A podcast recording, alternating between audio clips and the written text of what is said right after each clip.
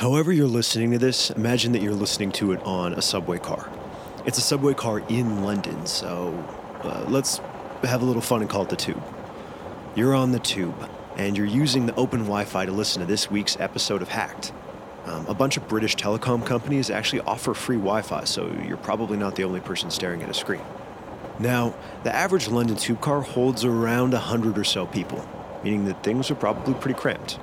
You're probably standing. And somewhere on this train, there's a person with a backpack. And in that backpack, there's a computer. So, fair question why does any of this matter to you even remotely? Well, because on this particular day, on this particular train, your device, the one playing hacked right now, isn't connected to the train's open Wi Fi. It's connected to a network being broadcast out of that person's backpack. The network is a fake, it's a doppelganger. And its whole reason for existing is to watch you. My name is Jordan Bloemen. And I'm Scott Winder. And today we are talking about the world of evil twins, honeypots, and the perils of open Wi Fi on this episode of Hacked.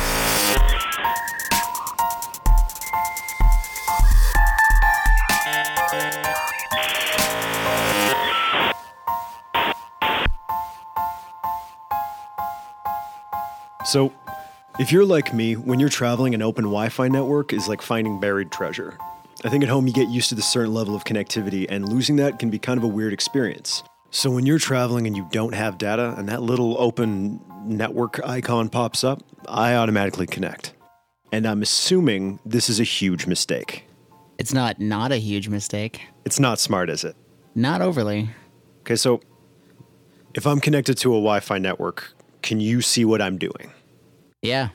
If you if you think about it, all of the information and communication between your device and and the internet is happening through the air. So all I need to do is set up a device that listens to what's moving past it in the air. So you don't need to have actually set up the Wi Fi network that I'm connected to to be able to monitor that activity. No, I don't.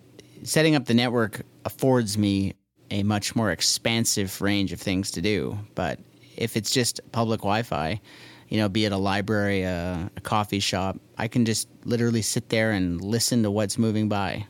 So when you say what's moving by, like, what are those things? What is what does that take the form of? So if you visit a website, say you go to bbc.co.uk and you want to check the news, you know, when you type that into the, the address bar of your browser, it reaches out and says, Hey, internet, what is bbc.co.uk? And something called the domain name server returns back an IP address for the server. And then your, your web browser creates essentially a tunnel or a connection to that server and says, Hey, you know, I would like to see bbc.co.uk. Please send me the information. And then the server on bbc.co.uk bundles up the source code that is the website and sends it back to you. So when you go to a website, you're really requesting this little bundle of information, inside of which is the code that makes up the site itself. When you click on a new page, you're requesting another little package of these packets of information. These packets are what's flying over the air, and these packets are what a person watching you can see. So the next question naturally is Are there any packets of information that they can't see? This episode is brought to you by Shopify. Forget the frustration of picking commerce platforms when you switch your business to Shopify, the global commerce platform that supercharges your selling wherever you sell. With Shopify, you'll harness the same intuitive features, trusted apps, and powerful analytics used by the world's leading brands. Sign up today for your $1 per month trial period at shopify.com slash tech, all lowercase. That's shopify.com slash tech. Yeah, like uh, something that's more and more common, and you'll see it in things like Facebook and and your, your big services, your emails, your banking, is that you'll get the little lock or like an SSL encryption. That means is essentially that the the tunnel or the connection that you have to the server is actually encrypted. So the information that goes by isn't plain text. You have to be able to decrypt it, and that's much harder. Or you can do something called a man in the middle attack, which is a lot more complicated. But essentially, you become the information broker, like just to kind of hypothetically walk through that. If you're trying to connect to, say, your online bank, and it's going to be an encrypted tunnel, What I can actually do is hijack that tunnel, and then I have the encrypted tunnel to the bank server, and you have an encrypted tunnel to me. So when you send a piece of information to the bank, I get it, look at it, and then resend it along to the bank. So I just sit in the middle, which is why it's called man in the middle. And when they send information back, I literally get it, look at it, and then re encrypt it and send it to you. You said that if you set up the Wi Fi network, it afforded you more opportunities, more than just being able to watch these packets flying through the air. What exactly can you do if I've connected to a network that you specifically set up? Well, it really depends on how much time I want to invest into it.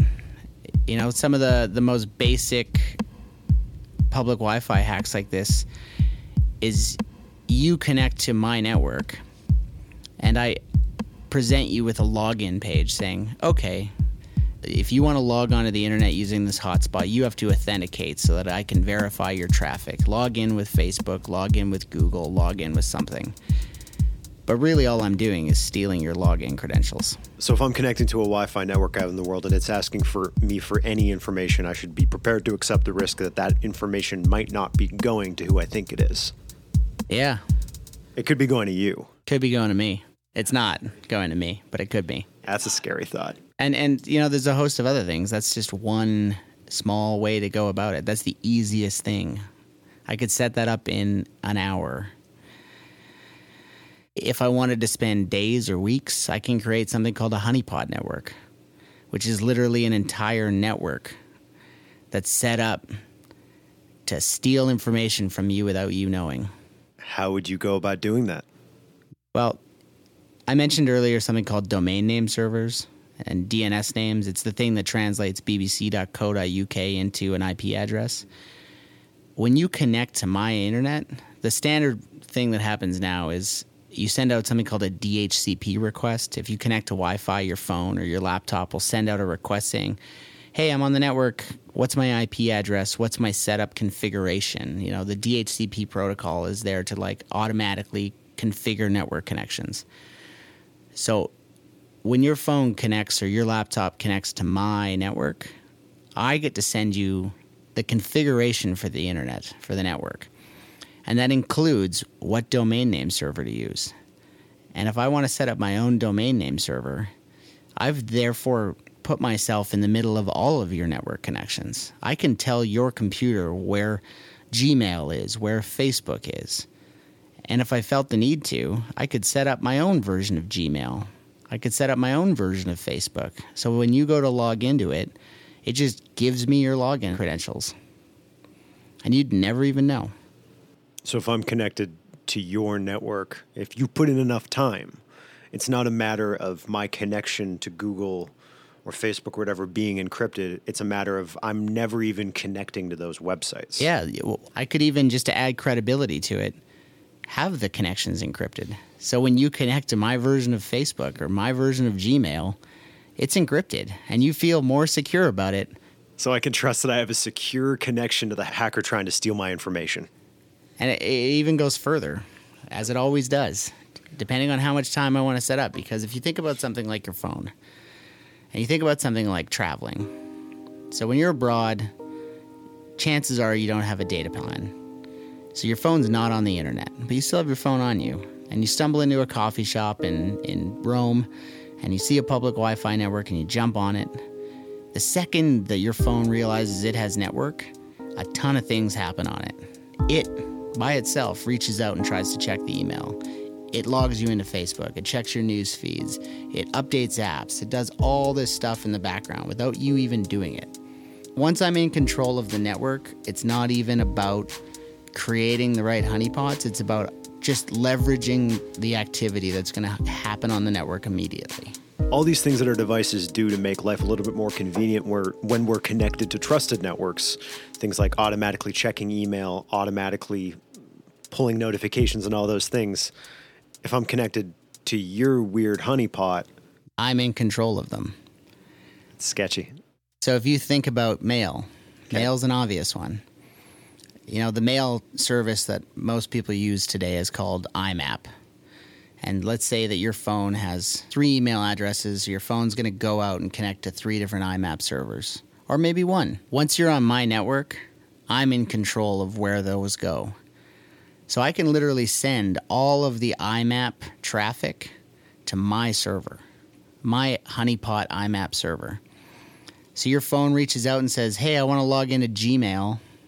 I need the email for jordan at hackpodcast.com. And my honeypot server says, Okay, give me your password. Your phone gives me your password. Boom, it's over. I've got your username and password. I return an error code so that your phone thinks that there was just a simple mistake and you don't even know. And I've just gotten your email address and password.